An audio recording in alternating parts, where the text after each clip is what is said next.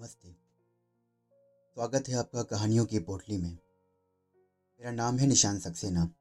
मैं सुनाता हूँ कहानियाँ। ये सुनते हैं आज एक छोटी सी कहानी, गद्दा। बात उन दोनों की है जब हमारा एक ढाई साल का बच्चा था। दिसंबर की शुरुआत थी। दिन प्रतिदिन ठंडक बढ़ रही थी। मैं अपने पति को बहुत दिन तक बिछावन के गद्दे के लिए कह रही थी। जाड़ों के दिनों में गद्दा आरामदायक होने के साथ साथ गर्माहट भी देता है।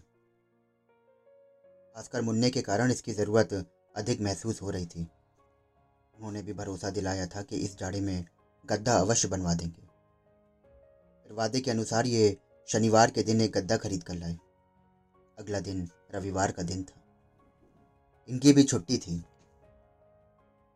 शाम के छः बज रहे थे। हम दोनों बाहर बरामदे में बैठ गपशप कर रहे थे और मुन्ना अपने खिलौनों के साथ वहीं पर खेल रहा था। तभी इनके स्कूल का एक चपरासी याद धमका। उसने हेडमास्टर की चिट्ठी इनके हाथ में थमा दी।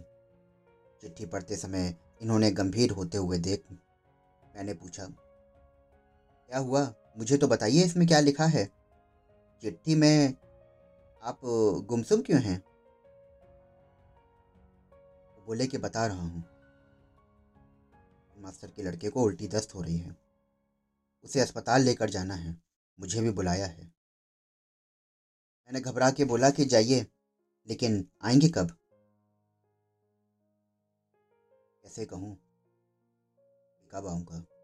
हो सकता है रात को अस्पताल में रहना पड़े। तुम चिंता मत करना। चलते चलते उन्होंने कहा कि देखो, रात में सावधानी से रहना, मुन्ने का ख्याल रखना, मैं कल सुबह अवश्य आ जाऊंगा। रात में जब बिछावन पर सोने गई तो नए गद्दे के आराम की सुखद कल्पना करने लगी। यद्यपि इनके बिना सूना सूना लग रहा था।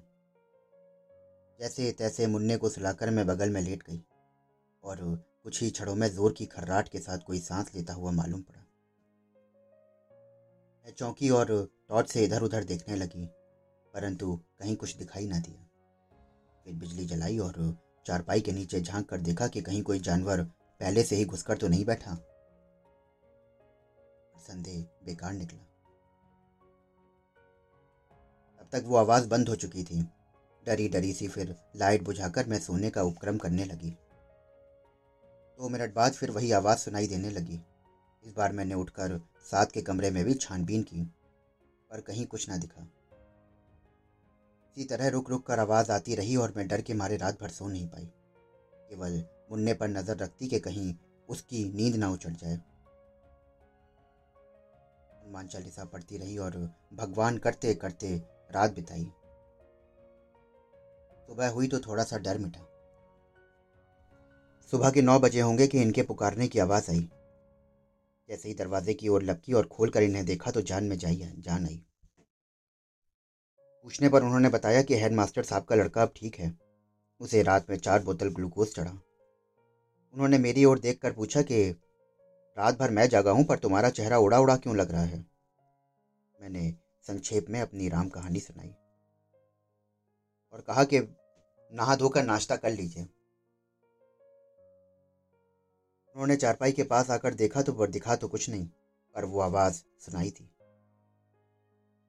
और गन्ने पर मालूम हुआ कि गद्दे के अंदर से ही आवाज़ आ रही है। झट से जाते हुए रिक्शे को लेकर उन्होंने उस पर गद्दा चढ़ाया और बस पहुंच गए बाजार में। एक घंटे बाद जब लौटे तो उन्होंने बताया कि सुनकर मैं हैरान रह गई। जहां गद्दा बनवाया था, जब उसे सारी बात बताई तो उसने गद्दे की सिलाई खोली और अपनी छड़ी से रुई को पीटना शुरू किया।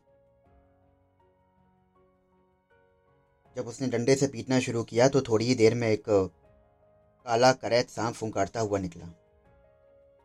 लोगों ने डंडे से उसे मार डाला। दरअसल गद्दे की सिलाई से पहले ही दुनिया की लापरवाही से सांप रुई के अंदर जा छिपा था।